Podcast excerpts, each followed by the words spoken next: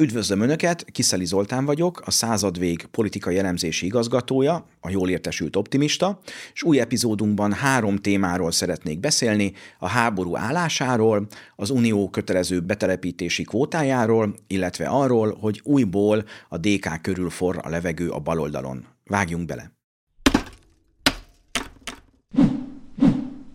Köszönöm azoknak, akik már feliratkoztak vagy lájkolták a műsort, a kommenteket is köszönöm, elolvasom őket, igyekszem a következő műsorban reagálni rájuk. Azoknak is köszönjük, akik megosztják a műsort, hiszen így több emberhez eljutunk. Nagyon jó a nézettség, köszönöm mindenkinek, aki érdeklődik a műsor iránt. Az első témánk az a háború, elindult az ukrán offenzíva, ennek ellenére a front Bakhmutnál továbbra is 1740 kilométerre van Budapesttől, az ukránok ellenlökéseket hajtanak hajtanak végre, az oroszok most visszaverik őket. Úgy látszik, hogy a déli fronton van némi mozgás, ott az ukránok kisebb sikereket érnek el, hogy miért csak kisebbeket, ezt nem sokára bővebben is kifejtem, illetve jobban ránézünk a térképekre, és akkor abból talán jobban látszik a háborúnak a menete, és a propagandának a hatását is próbálom majd ezen térképek mentén jobban megfejteni, hogy jobban értsük a YouTube-on vagy a Twitteren ránk zúduló videóknak és üzeneteknek, szalagcímeknek az üzenetét, és azt, hogy miért gondolják, hogy beugrunk nekik, vagy miért gondolják, hogy sikerül befolyásolni a gondolatainkat. Tehát azt látjuk, hogy az ukránok elindították az ellentámadásaikat, ami az első héten érdekes volt, hogy leginkább olyan csapatokat vetettek be, akiket frissen mozgósítottak, tehát mondjuk az év elején, és akiket most Nyugat-Európában képeztek ki. Tehát nem a legjobb ukrán egységeket vetették be, azok továbbra is tartalékban vannak, hanem olyan családapákat, középkorúakat, akiket az utcáról szedtek össze, vagy kényszersorozással hívtak be, pár hetet nyugaton kiképezték őket, és most csatába dobták őket.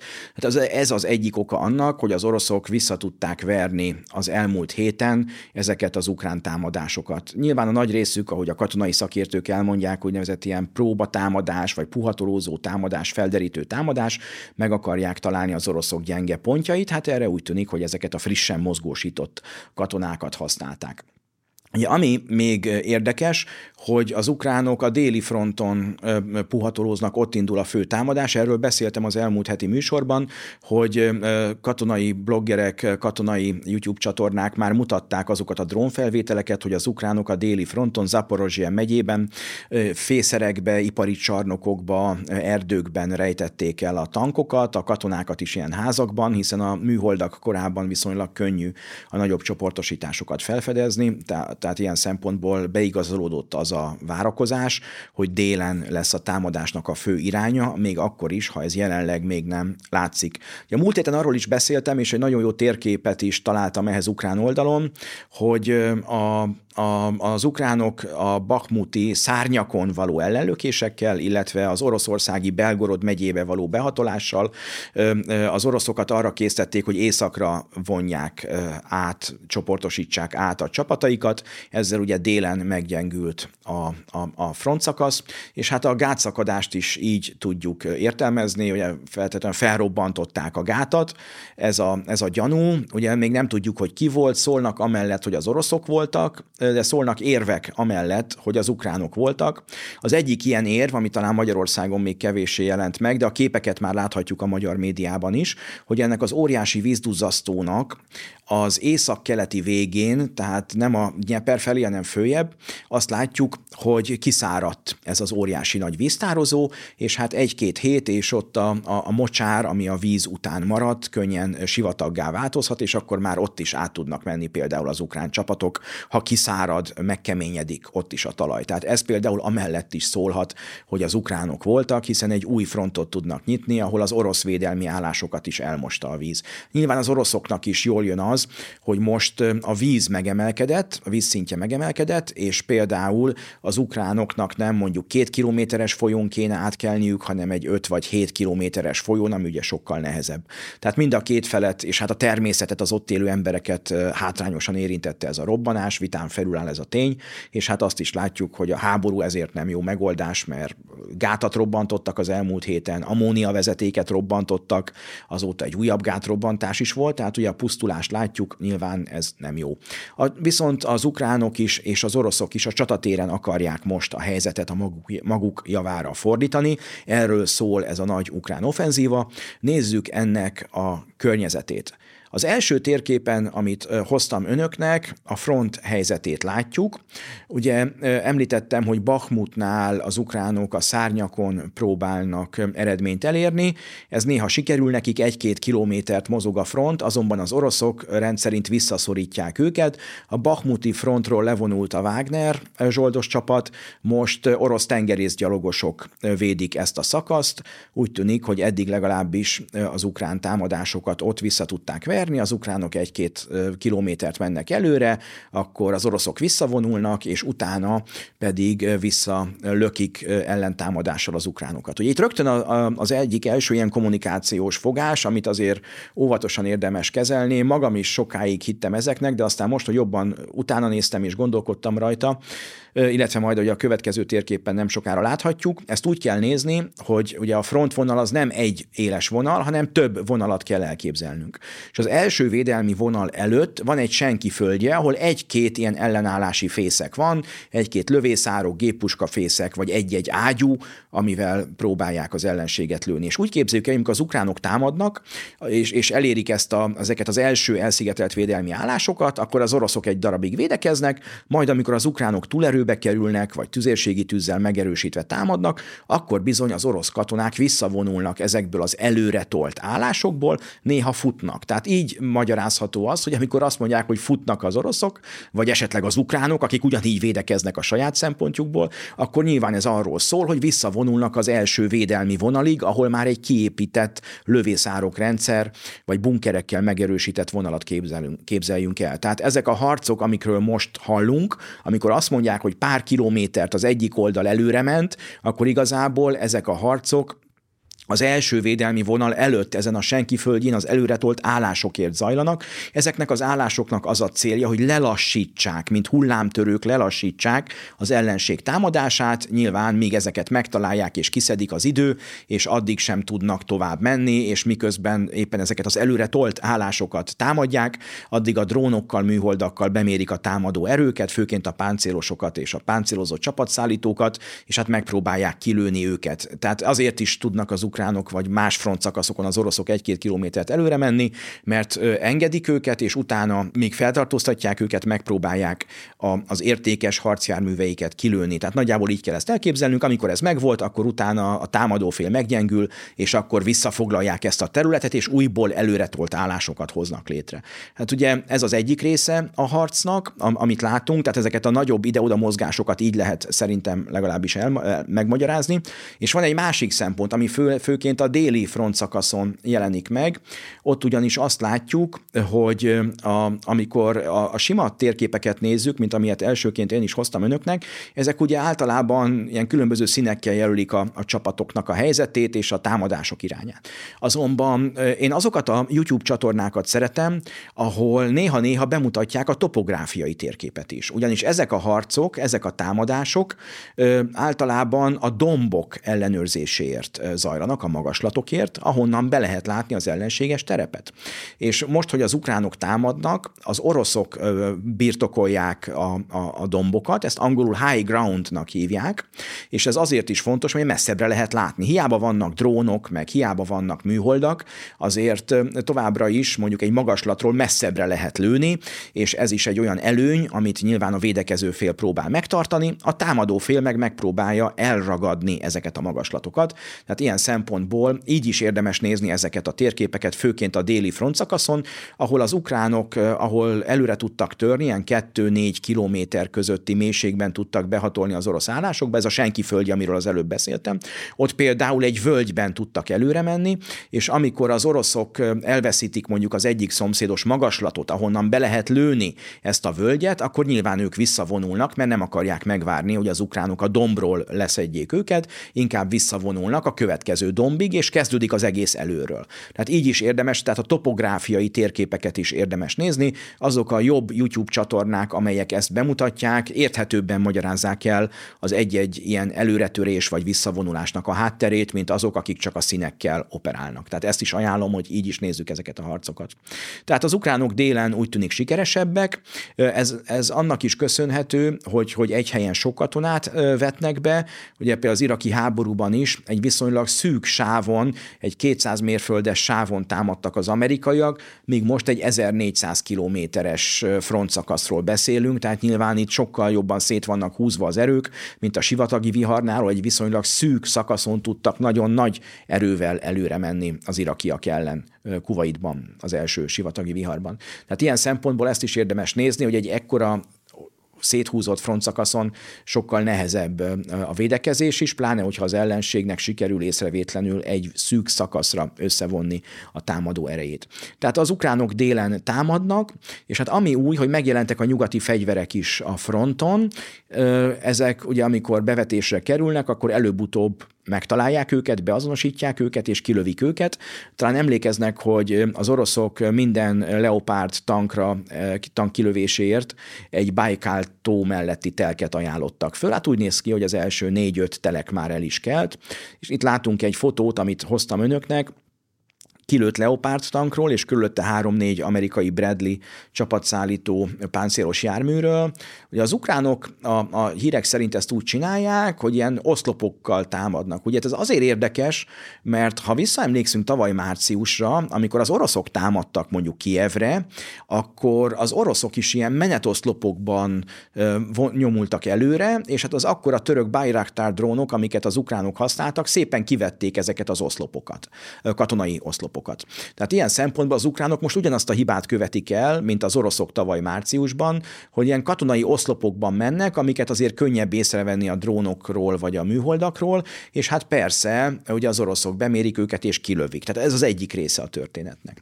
A másik talán ismerik azt a videót, látták az elmúlt napokban, amikor mint így oda-vissza mentek a Bradley-k, mint hogy körbe-körbe jártak volna. Ugye ezt azzal magyarázzák katonai szakértők, akiknek én hiszek, hogy az ukránok ezekkel a páncélos beállítozott csapatszállítókkal viszik előre a katonákat, ott kirakják őket, majd mennek vissza a következő 5-6 katonáért, hogy őket is ugyanígy a front közelébe szállíthassák. És ugye hát itt látjuk azt, hogy, hogy az oroszok megfigyelik, hogy hová viszik ezeket az ukrán katonákat, és amikor ezek a, a páncélozott csapatszállítók ugye úton vannak, vagy egy helyen vannak, egyszerre szállnak ki a katonák, akkor csaptak le rájuk. Illetve nagyon sok ukrán járművet szedtek ki az aknák, tehát amikor látjuk, hogy így elhagyatott tankok vannak, akkor annak a fő oka az, hogy akna, aknára futottak. És ugye ez is egy érdekes különbség, mert Afganisztánban, ahol ezek az amerikai és nyugati páncélosok, vagy, vagy páncélozott, páncélozott járművek ugye már bevetésre kerültek, ott kisebb erejű bombákkal találták szemben magukat, tehát a talibok vagy az iszlám állam nem tudtak ilyen erős államok által használt robbanószerrel aknákat építeni, és például sokkal kisebb volt a hatása.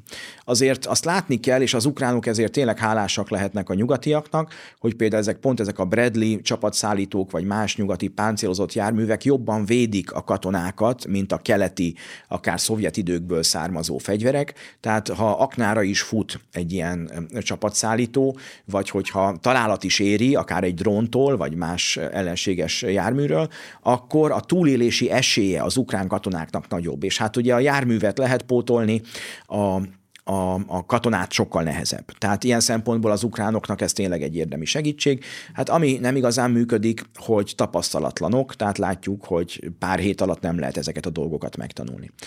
Ami még érdekesség, hogy az oroszok felfejlesztik a hadseregüket, ugye korábban ott is ilyen úgynevezett harccsoportok, angol szóval battlegroupok voltak, és ezeket most visszafejlesztik had, hadosztályi szintre. Ugye hát régen, akik még régebben volt voltak katonák, azok még hadosztályokkal találkozhattak a második világháborúban, és utána a hidegháború idején is a legtöbb egység hadosztályi szinten szerveződött, és ezek nagyjából ilyen 10-15 ezer katonát ölelnek fel, és ami az érdekes, és ami fontos, amivel ezek jobbak, mint egy harccsoport, vagy egy dandár, amivel most az ukránok még a NATO-hoz illeszkedve operálnak, ez azt jelenti egyrészt, hogy sokkal több katonáról beszélünk, hát ha most nem is 10-15 ezerről, mint egy Wehrmacht hadosztályról a második világháborúban, de azért nagyjából így is egy 8-10 ezer emberről beszélünk, szemben ezeknek a harccsoportoknak a 3-5 ezer emberével. Tehát van saját tartalékuk, ez nagyon fontos, hogyha áttörik a frontot, vagy mondjuk meghalnak katonák, akkor, akkor a saját tartalékaikat tudják mozgósítani. A másik, hogy sokkal több képességgel rendelkezik egy ilyen hadosztály, van saját légvédelme, saját ellátása, utánpótlása, tehát nem, nem szorul annyira más katonai egységeknek a segítséget. Az oroszok ezt megtették, ugye a nyugatiak ez, ezt nem teszik meg, a hidegháború alatt a hadosztályokból dandárok lettek, azokból zászlóaljak, tehát sokkal kisebb egységeket tartottak fenn, mert egyrészt olcsóbb volt, másrészt nem is nagyon volt szükség a hidegháború után nagyobb katonai alakulatokra, mert hát Európában béke volt, és nem is gondolták volna, hogy Európában még egyszer ilyen teljes körű háborúra sor kerül. Tehát ilyen szempontból az oroszok már megtették ezt a lépést, hadosztályi szintre fejlesztik fel a, a korábban dandár vagy harccsoport szintre zsugorított egységeiket. Hát a nyugaton ez kérdés, hogy megtörténik-e, hiszen a nyugati emberek nem akarnak annyira katonának menni. Ugye az oroszoknál azt látjuk most, hogy a Wagnert be akarják sorolni a hadsereg alá, ugye ez is egységesíti, illetve hát Prigozsin alól ki akarják húzni a szőnyeget. Meglátjuk, hogy ez mennyire sikerül, azért sokszor beszéltem itt a műsorban arról, hogy a Wagner az orosz külpolitikának egy olyan eszköze, amivel minden nagyobb hatalom rendelkezik, az amerikaiaknak is van ilyen magánhadserege, csak ők nem teszik ezt ennyire a kirakatba. Ennek ugye az a lényege, hogy Afrikában például, vagy Kubában, Nicaraguában, Venezuelában is vannak Wagner zsoldosok, és például ők látják el az orosz barát ottani vezetőknek a személyi védelmét, vagy képeznek ki ottani különleges erőket, vagy katonákat, vagy őriznek bizonyos objektumokat. Líbiában például Haftár tábornok által ellenőrzött területen a Wagner zsoldosok ellenőrzik azt az olajfinomítót, aminek a termeléséből Haftár tábornokot, meg a Wagner zsoldosoknak a zsoldját, illetve az orosz fegyvereknek az ellenértékét termelik ki. Tehát azért a Wagner zsoldosok több feladatot látnak el, mint hogy harcolnak. Ez inkább a kivétel, hogy most a fronton harcoltak, semmint az eddigi munkájuknak a, a jellemző része. Ugye ami még talán itt a háború kapcsán fontos, hogy az ukránoknak bizonyítani kell, legközelebb június 20-án a műsor felvételéhez képest következő ö, ö, kedden lesz egy NATO értekezlet, ahol már valamilyen sikert fel kell mutatniuk. Itt ugye ez a Coalition of the Willing alakulhat meg, aminek hát egyre inkább úgy néz ki, hogy már csak Lengyelország és a baltiak lesznek részei, vagyis ha ez a mostani ukrán offenzíva nem sikerül, akkor ezek az országok lennének hajlandóak akár bilaterális alap alapon, tehát kétoldalú módon, vagy csoport szinten, a balti államok és Lengyelország egy coalition of the willing, hát magyarul ilyen csúnya fordításban a hajlandó a koalícióját létrehozni, és akkor plusz az amerikaiak pénze fegyvere, hogyha az ukránok elfogynak vagy veszítenek, akkor ők lépnének be a háborúba, ahogy azt márciusban a varsói lengyel nagykövet mondta, hogy ha az ukránok veszítenek, akkor Lengyelország belépne, legalábbis a varsói nagykövet szerint, akit aztán jó rendre utasítottak, hogy ne, ne szaladjon ennyire előre. De most jutottunk el ahhoz a ponthoz. Nézzük a matekot, még itt a háborúnak a matekját, borzasztó egyébként, mert emberéletekről van szó. Tehát ha megnézzük, annyit tudunk hivatalosan, hogy az ukránok egy 60 ezer fős hadsereget állítottak ki. Ennek a nagy részét nagyjából 40 ezer embert nyugaton képeztek ki. Ők kapták ezeket az új nyugati fegyvereket. Igazából ahogy látjuk, hogy Bakhmutnál nagyjából 5000 katona fogyott el ebből az 60 ezerből, és Belgorodnál, ahol benyomultak orosz területre, ott is nagyjából 1500-2000. A tankok közül nagyjából ilyen 400-500 tankról beszélhetünk, így is ezekben a Bakhmut, illetve más akciókban nagyjából ilyen 40 tank semmisült meg. Tehát a 60 ezer katonából nagyjából levonhatunk 6000-7000 főt, akik Bakhmutnál és Belgorodnál már meg, meghaltak vagy megsebesültek. Akkor ha nézzük a mostani múlt heti ukrán támadásokat, ott is nagyjából 5 kötőjel 7000 katona halt meg, vagy sebesült meg nagyon komolyan. Nagyon jól megszervezték a sebesültek ellátását. Az első pont Herson. Hersonnak a, abban a részében, amit a víz nem mosott el, viszik a, a, az összes sebesültet, a legsúlyosabbakat ott látják el, a kevésbé súlyosakat tovább viszik Zaporozséba, és azokat, akik jobban ráérnek, vagy szállíthatóak, pedig tovább viszik Harkovba, ami ugye északkeleten van, pont azért, hogy jobban el tudják látni őket, és megosszák a terheket, ne egy helyen kelljen mindenkit ellátni. Tehát azt látjuk, hogy, hogy ez ilyen 5-7 ezer katonát jelent, akik az elmúlt héten feltehetően meghaltak, vagy megsebesültek, kiestek a harcból, tehát marad, hogyha levonjuk ezt a nagyjából 13-15 ezer katonát, 45 ezer katona. Na ennek a 45 ezer ukrán katonának kéne áttörnie az orosz vonalakat, és eljutnie, eljutniuk az Azovi tengerig, amit az ukránok ennek az ellentámadásnak a valódi sikereként határoztak meg, ugyanis ezzel ketté vágnák az Azovi tenger északi részén lévő orosz katonákat, megszüntetve a Krimfélsziget és Oroszország között a szárazföldi összeköttetést, tehát ez lenne a fő céljuk, ez most már látható, ők maguk mondják.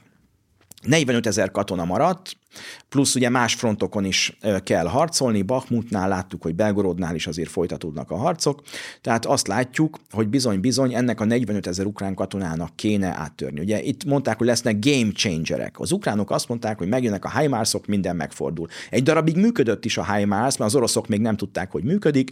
Erről is beszéltem korábban, hogy 80 km a HIMARS-nak a, a, a hatótávolsága. Mit csináltak az oroszok? 90 kilométerre vitték a, a raktáraikat, illetve a vezetési pontjaikat. Ugye azóta meg már elektronikus hadviseléssel semlegesíteni is tudják a HIMARS-t. Ugye akkor most mondták, hogy a Leopard lesz a következő game changer, mert megjönnek a nyugati tankok, az oroszok nem tudnak ezekkel mit csinálni. Hát azt látjuk, hogy most már legalább öt kilőtt Leopard tankról van fotó, bizonyíték. Ugye nem csak a kombányokat lövik ki, hanem, hanem valódi Leopard 2-es tankokat is. Ugye hát leginkább az orosz aligátorok vadásznak a Leopardokra, hogy ezzel a képpel éljünk. Ez a K-52-es orosz harci helikopter, ezért fontos a légifölény, magyarul, hogyha az ukránoknak nincsen akkor a légvédelme, hogy az oroszokat akadályozzák a légi hadviselésben, akkor bizony könnyebben ki tudják szedni akár ilyen helikopterekről, vagy vadászgépekről az ellenséges tankokat. Tehát ez is egy kérdés, a légifölény kérdése. Tehát a Leopard sem bizonyult game changernek. Ami viszont nagyon fontos, és ezt tényleg a Stalingrádi csatánál is láthattuk, hogy a Stalingrádi csatáig a német katonák azt hitték, hogy legyőzhetetlenek. Ugye legyőzték a lengyeleket, a franciákat, norvégokat, hollandokat, belgákat, jugoszlávokat, szinte, szinte mindenkit a kontinentális Európán. És ugye Stalingrádig csak kelet felé mentek, már eljutottak a Volgáig. És hát Stalingrádnál megfordult a harci szerencse, és a német katonák ott tapasztalták meg először, hogy egy nagyon durva vereséget is szenvedhetnek. Nem olyan idézőjelben kicsit, mint az angliai légi csatánál, ahol az angolok nem tudták megtörni a királyi légierő, nem olyat, mint az angliai légicsatánál, ahol a németek nem tudták megtörni a királyi légierőnek a, a légifölényét. Tehát egy, egy, egy, a Stalingrad egy nagyon komoly vereség volt, és ugye valami hasonló lehet most is, egy ilyen lélektani fordulópontot vélek felfedezni, azonosítani, kitapintani. Amikor az ukrán offenzíváról beszéltünk februártól egészen mostanáig, addig az orosz katonák reszkedtek, hogy hát atya úristen, jönnek a nyugati fegyverek, jön a nagy ukrán offenzíva, és végünk lesz. És amikor a, a, a Kreml zászlórudjába becsapódott az a két drón valamelyik éjszaka, akkor onnantól kezdve már ugye Putyin bosszújától kezdtek remegni az ukránok. Tehát a lélektani hadviselés legalább olyan fontos, mint az, hogy kinek milyen fegyvere van, vagy mennyi élelmiszere van, hány lőszere van. Tehát ez a lélektani hadviselés. És az, hogy most a, a, az orosz propaganda nyilván habosítva, vagy ugyanazokat a képeket sokszor-sokszor bejátszva, de azt mutatja, hogy ott füstölögnek a kilőtt leopárdok, ott romhalmazként mellettük a Bradley, meg az angol, francia és más országokból érkező modern fegyverek, ez az orosz katonákban elveszi azt a félelmet, hogy a modern nyugati fegyverek ellen ők nem tudják felvenni a harcot. És lehet, hogy csak kettő leopárdot lőttek ki, vagy csak egyet. De az, hogy azt a tudatot tudja az orosz propaganda adni a saját katonáinak, hogy nem legyőzhetetlenek ezek a nyugati fegyverek, ahogy a HIMARS sem az, vagy most a Leopard, vagy a Bradley, úgy az újabban érkező nyugati fegyverek, mondjuk az F-16-osok, amik a következő szintlépést jelentik, azok sem lesznek azok. Tehát az orosz katonáknak a saját vezetésük egy olyan hitet tud adni, hogy tudunk nektek olyan fegyvert adni, amivel le tudjátok győzni az ellenség legmodernebb fegyvereit. Az ukránoknál meg talán pont az ellenkezője kezd megvalósulni. Ők abban bíztak, hogy a nyugati fegyverekkel ők tényleg át tudnak hatolni az orosz vonalakon, mint kés a vajon. Ezzel szemben mit látunk? Hogy bizony-bizony ezeket a legmodernebb fegyvereket már sorra sokadikat az oroszok semlegesíteni tudják. Ez nem azt jelenti, hogy nyernek, ez azt jelenti, hogy ezeknek a fegyvereknek a pszichológiai hatása az elmúlt. Ez a lélektani szempontból fontos, mert ugye nem a fegyver számít, hanem az az akarat, amelyik használja a fegyvert. Ahogy az első térképet még egyszer megnézzük, az Economistnak az egyik korábbi cikkét hoztam el, itt látjuk azt, hogy a, ahol az ukránok most betörtek délen, Zaporozse megyében, az sündisznó állásokat, most az első sort azt ugye áttörték, de nagyjából onnan még 15 kilométert kell megtenniük, hogy az első orosz védelmi vonalhoz érjenek, és utána van még három vagy négy ilyen védelmi vonal, illetve ott van mögötte még Tokmak városa, ami egy nagy vasúti csomópont, ezt akarják kiiktatni, az oroszok ne tudják a vasutat használni. Az egy erődvárossá lett nyilvánítva, tehát annak a védelmére is felkészültek. Az erődvárosoknál az oroszok a német taktikát használják, az egy három gyűrűs védelmet jelent, van egy külső gyűrű, ahol megpróbálják lelassítani az ellenséget, van egy belső gyűrű, ami mondjuk valamilyen földrajzi akadályhoz, csatornához, vagy, vagy valamilyen egyéb vasút útvonalhoz, töltéshez igazodik, és a legbelső maga az a citadella, ahol a vezetési pont van, vagy a kórház, esetleg lőszerraktár. Tehát Tok, Tokmak városa az első olyan érdemi célpont, mint Bakhmut volt mondjuk Donetszki fronton, ahol az, ahová az ukránoknak meg kéne érkeznie, és hát az előbb levezetett matek alapján kérdés, hogy ez a 45 ezer katona, aki még ebből a most támadó ukrán hadseregből megvan, hogy közülük hányan érnek el Tokmakig, vagy akár még kicsit lejjebb lejjebb az Azovi tengerig. Tehát nagyjából így érdemes néznünk az elkövetkező heteknek az eseményeit. És ha már ilyen sokat beszélek a történelemről, amit kifejezetten szeretek, és mindig azt vallom, hogy ha nem ismerjük a történelmet, akkor arra vagyunk hivatva, hogy megismétlődjön, és elődjeink hibáját újra elkövetjük, akkor elhoztam még önöknek egy másik térképet a Kurszki csatáról, ami pont 80 éve zajlott le, és ha megnézzük itt a Kurszki csatának a, a térképét, akkor azt látjuk, hogy valami hasonló zajlott le a Kurszki csatánál, mint most az ukrán ellentámadásnál. Ez 43 márciusában kellett volna, hogy induljon, ugyanígy az esős szezon után nagyjából így áll március végén, április elején. Igen, ám csak a németek nem rendelkeztek még olyan tankkal és olyan számú tankkal, amivel a szovjet T-34-essel felvették volna a versenyt, és Hitler leállította ezt a támadást, az előkészületeket, és azt mondta, hogy amikor lesz elég tigris és párduc, ami a T-34-esnél messze jobb tank volt, mind a kettő, külön-külön is, na akkor indítjuk a támadást. Hát ez július lett. És mit látunk most az ukrán ellentámadásnál? Ugye ez is már február óta körvonalazódik, és hát most már június van. Ugye múlt héten indult ez a támadás, érdemben. Tehát azt látjuk, hogy szintén eltelt több hónap, ha nem is annyi, mint 80 éve, amíg ugye gyűjtötték az erőket, hogy először még a leopárdokra vártak, aztán Bradleyre vártak, aztán még erre, meg arra, lőszerre vártak, a, a nyugaton kiképzett katonákra vártak. És hát mit látunk ugye 40, 80 évvel ezelőtt, 43-ban, hogy a szovjetek ezt az időt arra használták, hogy több védelmi vonalat építsenek ki, tehát mélységi védelmet építsenek ki. Mit láttunk most? Az oroszok a március óta eltelt időszakot arra használták fel, hogy 5-6 védelmi vonalat építsenek ki az ukrán offenzíva feltételezett irányában, és hát pont ott építették ki ezeket a vonalakat, ahol ez a támadás történt. Tehát itt az, ez az első térképünk azt mutatja, hogy a németek Prohorovkánál, ahol először vetették be nagyobb számban a tigris tankokat, hogy tudtak előre törni, de ugyanez volt a németek problémája, hogy több védelmi vonalat kellett áttörnünk, és amint áttörték az egyiket, rögtön ott volt a másik, a harmadik, a negyedik, és ugyanúgy aknamezőkbe futottak, mint most az ukránok. Tehát ez egy nagyon ö, hasonló helyzet, legalábbis amennyire én laikusként ezt látom. És hát van egy másik hasonlóság is, hogy a németek ugye elkezdtek támadni, a tigrisek tényleg ilyen galamblövészetet tartottak, a szovjet tankoknak, az ott bevetett szovjet tankoknak legalább a felét megsemmisítették. Tehát voltak olyan szovjet tank hadosztályok, amelyeknek már csak egy harmadnyi T-34-ese maradt. Tehát igazából valami hasonlót látunk, hogy az ukránok most ugye támadnak, sok-sok katonai eszközt vesztenek.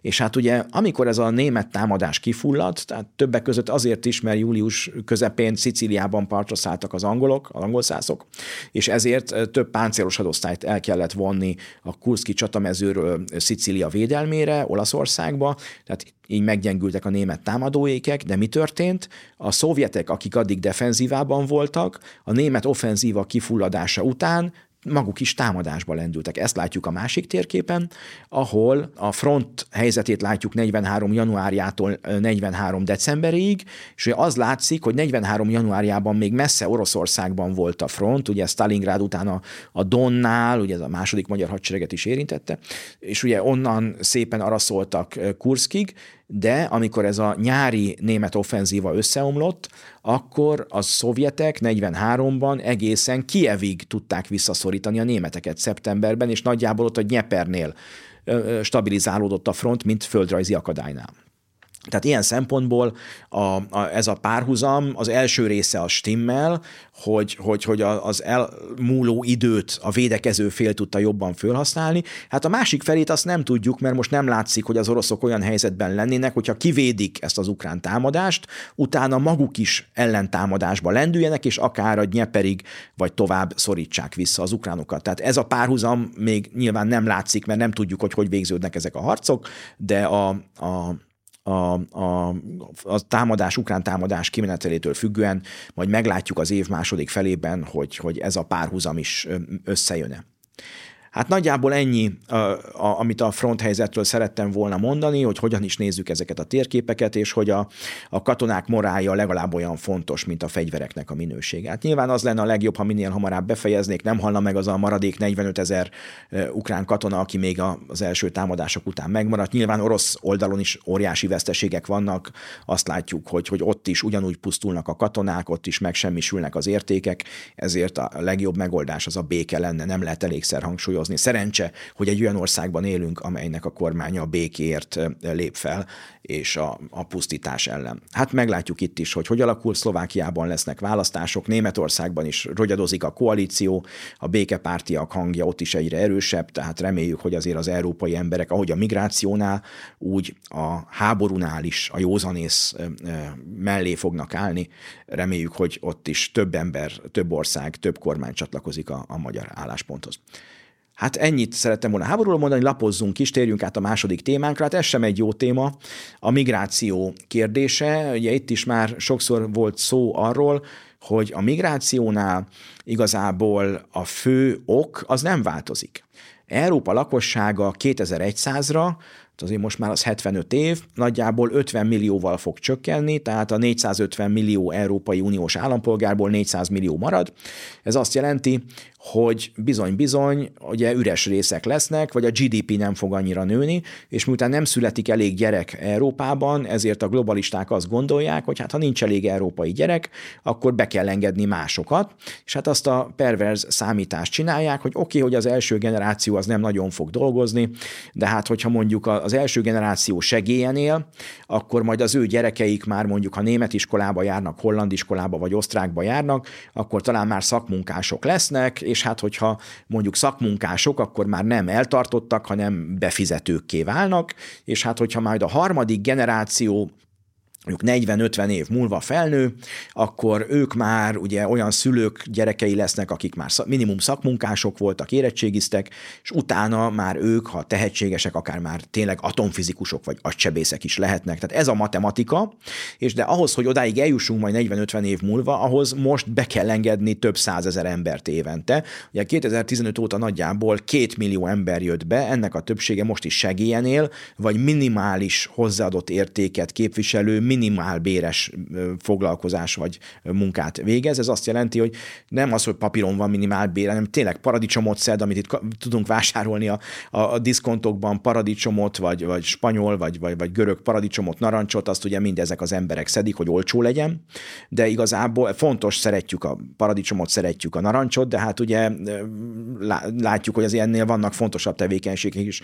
Azt várták a globalisták, hogy ezek az emberek elvégzik azt a munkát, amit mi európaiak nem akarunk. Senki se akar idős gondozó lenni, nyugaton hiányoznak ugyanúgy, mint nálunk a kórházakból a betegápolók, senki se akar például szakmunkás lenni, vagy csak nagyon kevesen, katonának nagyon kevesen akarnak menni, és hát egy csomó olyan szakma van még, ami nem népszerű, vagy mert rosszul van fizetve, vagy mert alacsony a társadalmi presztízse, vagy ahogy láttuk az oktatásban, vagy az egészségügyben világszerte, nem csak Magyarországon, a COVID alatt mondjuk olyan stressz érte az egészségügyi és az oktatási dolgozókat, hogy sokan nem akarnak egy újabb COVID hullám alatt még egyszer ilyen helyzetbe kerülni, és ezért inkább ott hagyják a pályát. Tehát rengeteg ilyen változást hozott a COVID, és a, a beérkező emberek nem tudták, vagy nem akarták ezt, a, ezt az űrt betölteni. Tehát Brüsszel úgy gondolkodik, hogy minél több embert be kell engedni, mert ők ugye fogyasztást fenn, szinten tartják. Tehát kapnak egy alapjövedelmet, kapnak mondjuk 800 eurót, akkor azt elköltik. Egy kisebb részét hazaküldik a családjuknak, a másik részét elköltik, és azt Európában költik el. És hát a mostani kompromisszum nagyjából ezt mutatja, hogy minél több embert kell beengedni, ne tévesszen meg minket az, hogy a a, azt mondják, hogy a külső határokon kell tranzitzónákat létrehozni. Ezt nem így hívják, mert Magyarországon hívták tranzitzónának. Ez azt jelenti, hogy létrehoznak olyan táborokat, ahová az Európába érkező embereket összegyűjtik, és ott bírálják el a menedékkérelmüket. Na hát ez sem új dolog, ugyanis Görögországban, például Lesbos szigetén volt az, a hírhet Mória menekült tábor, de volt Lampedusán, Olaszországban is, és több görög szigeten is. Ez azt jelentette, hogy ezekben az egyébként őrzött, tehát körbekerített táborokban gyűltek, gyűltek az emberek, a csemp, embercsempészek hozták, hozták hajókon az embereket, vagy mondjuk érkeztek szárazföldön. Mi történt? Egy idő után megteltek ezek a táborok. Mondjuk 2000 emberre volt kialakítva, és már 5000-en voltak. Mit csináltak a görögök? 3000 embert fölraktak hajóra, és áthozták őket a szárazföldre, a kontinentális Európára, mondván, hogy majd ott folytatják az ügyük elbírálását. Mi történt? Na, ezek az emberek másnap már elindultak Németország felé. És ugyanezt láttuk Olaszországban, ott is Lampedúzén egy darabig gyűjtötték, gyűjtötték az embereket, próbálták elbírálni az ügyüket, megtelt a tábor, túl zsúfoltá vált, mondták, jó, akkor titeket átviszünk kompal Olaszországba, szárazföldre, majd ott folytatjuk. Hát ugyanúgy eltűntek azok az emberek, mint a, akiket Görögországból hoztak a szárazföldre. Tehát ilyen szempontból ennek semmi értelme nincsen. A másik, amit most ígérnek, hogy hát akit elutasítanak, azt hazaküldik. Hát ott kezdődik, hogy eddig nagyon kevés embert küldtek haza, mert a bíróságok úgy döntenek, hogy nem lehet hazaküldeni őket, pláne, hogyha mondjuk azt mondják magukról, hogy homoszexuálisok vagy áttért keresztények, amiért a legtöbb muszlim országban halálbüntetés jár, és akkor nyilván nem lehet őket egy olyan országba hazaküldeni, ahol halálbüntetés vár rájuk, de ha ennyit mondanak, hogy ők homoszexuálisak vagy áttért keresztények, akkor már például nem lehet őket hazaküldeni, és hát az, hogy bizonyítsa be, hogy ő homoszexuális vagy áttért keresztény, ugye ilyet nem lehet tőle kérni, mert ez a személyes jogaiba való belegázolás lenne, meg egyébként is az NGO-k ezt, ezt megtiltották, vagy megakadályozzák, hogy egyáltalán ilyen lehessen. Vagy ugyanígy, ha azt mondja, hogy szír, na akkor nem is kell ezekbe a tranzitzónákba tenni, hanem rögtön jöhetne be, vagy mondjuk, ha a mást mond, vagy kiskorú, akkor hiába szakállas, meg középkorúnak néz ki, akkor is a kiskorúnak mondja magát, akkor is be kell engedni.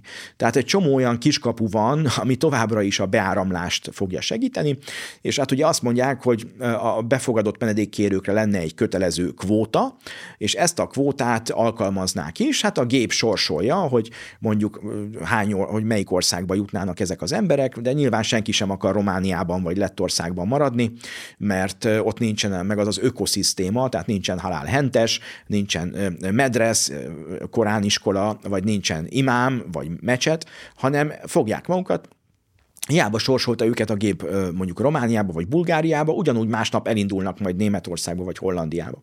A új az, hogy azoknak az országoknak, amelyek nem akarnak ebben részt venni, büntetést kell fizetni, ugye Magyarország, Lengyelország ilyen ország, de ez azt jelenti, hogy a 20 ezer euró büntetést, amit a be nem fogadott migránsok után a befogadó országoknak fizetni kell, ez azt jelenti, hogy az ottani gazdaságot élénkítjük. Tehát azt a 20 ezer eurót, amit tőlünk levonnak, azt ott majd elköltik a, a, a lakáspiacon, vagy mondjuk elköltik az ottani diszkontokban vagy bútoráruházakban.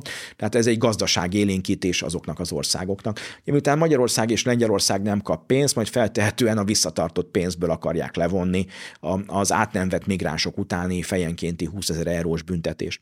Volt ilyen egyébként, ugye 2015-ben, csak emlékezzünk rá, hogy először egy önkéntes kvótával indultunk, és 300 migránst kellett volna akkor átvennünk, majd 15 szeptemberében egy többségi döntéssel már egy ideiglenes kvótát fogadtak el, akkor már 1300 migránst kellett volna átvennünk, tehát a 300-ból hip-hop egy fél év alatt már is ugye 1300 lett, tehát meg háromszorozódott a szám, és ugye most pedig egy állandó, kötelező kvótát akarnak.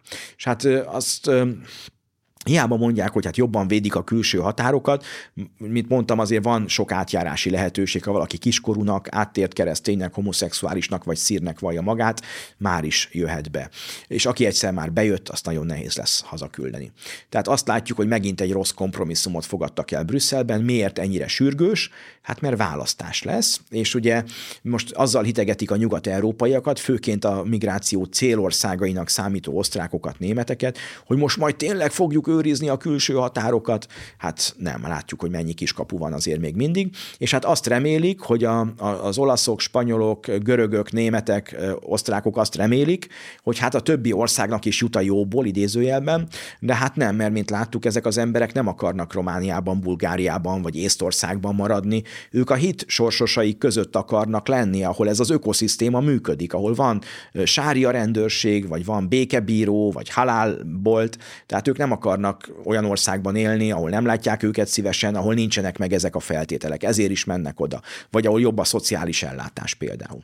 Tehát amíg nem változtatják meg a német vagy a nyugat-európai ellátási rendszert, amíg nem tekerik le azt a nagy mágnest, ami bevonza ezeket az embereket, addig ez, a, ez az újkori népvándorlás meg fog maradni. Magyarország itt alternatívát kínál, az, hogy a határkerítéssel és a jogi határzárral mi az unió külső határait védjük, ezzel ezzel a Schengeni övezetben a mozgás szabadságát akarjuk fenntartani.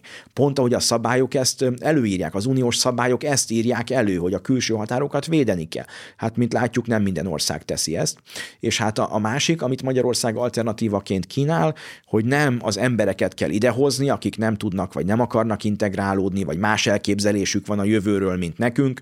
Kölnben például a műezén hívja imára az igaz hitűeket, és már nem csak a harangszó meghatározó, ami az európai kultúra része, hanem már a műezin is ugyanúgy a, a, az élet része, vagy mint a ramadán, amikor az iskolákban vagy a munkahelyeken a napközben diétázó, vagy napközben bőjtölő muszlimok ugye gyengébbek, és ezért például elmarad egy hónapig a tornaóra, vagy például egy hónapig tekintettel kell lenni arra, hogy a muszlim dolgozók, vagy a muszlim gyerekek gyengébbek, mert ugye napközben bőtölnek, és csak naplemente után ehetnek ételt. Ilyen szempontból ugye itt a többségi társadalomnak kell tekintettel lenni a kisebbségre.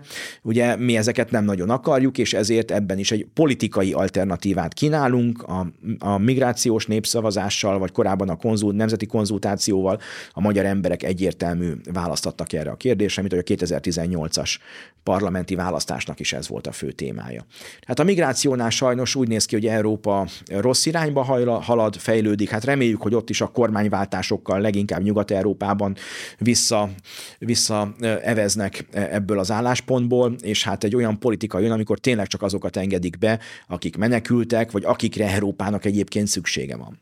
Meglátjuk. Harmadik témánk a belpolitika terén a DK helyzete, ugyanis egy, egy, egy régi színdarabnak, egy, ugye egy ismert fogalom, a Gyurcsány sónak egy újabb epizódjához értünk. Karácsony Gergely már márciusban egy interjúban felvetette, hogy ő független polgármesterként szeretne indulni, és ugye ez nem új, ezt már többször mondta, de igazából ami új, és amit most a héten az uborka szezon előtt több interjújában megerősített, az az, hogy ő azt javasolja, hogy Budapesten ő független főpolgármester jelöltként indul, és az összes baloldali párt támogassa őt.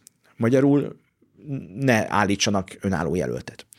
Cserében, ugye ő ad is, nem csak kér, azt mondja, hogy a 23 fővárosi kerületben a polgármester jelöltek ne az adott pártok színeiben induljanak, hanem szintén függetlenként és akkor ő cserében támogatja a független kerületi polgármester jelölteket, azok meg és a pártjaik támogassák őt, mint főpolgármester jelöltet, és egy jó kis idézőjelben civil, és de hát civil választási listával indulnak. Hát ilyen volt ugye, amikor miniszterelnök jelölt volt a 99 mozgalom, ami nem párt volt, hanem mozgalom.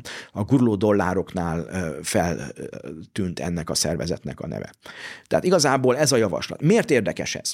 Mert a DK ellen irányul. Most ugyanis a DK-nak van a legerősebb fővárosi közgyűlési frakciója, ehhez nyilván a polgármesterek is kellenek, akik jelenleg DK-s színekben megválasztott polgármesterek, hogyha viszont a polgármesterek már nem kötődnének a pártokhoz, akkor a DK nem lenne a legerősebb frakció, mert akkor ez az úgynevezett civil frakció lenne a legerősebb, a főpolgármester, meg a 23 polgármester, akik lehet, hogy egyébként nyilván attól még párttagok maradnak, vagy kötődnek egy-egy párthoz, akár informálisan is, hogy függetlenként indulnak, de akkor már a pártjuknak nincsen olyan hatása rájuk, mintha a pártemblémával a nevük mellett választották volna meg őket. Tehát az látszik, hogy sokat szorra most éppen Karácsony Gergely fut neki annak a történetnek, hogy a DK alól kihúzza a szőnyeget, ugyanis a DK feltehetően saját erős frakciót szeretne a következő fővárosi közgyűlésben is. Hoztam önöknek egy idézetet Deák Dánieltől,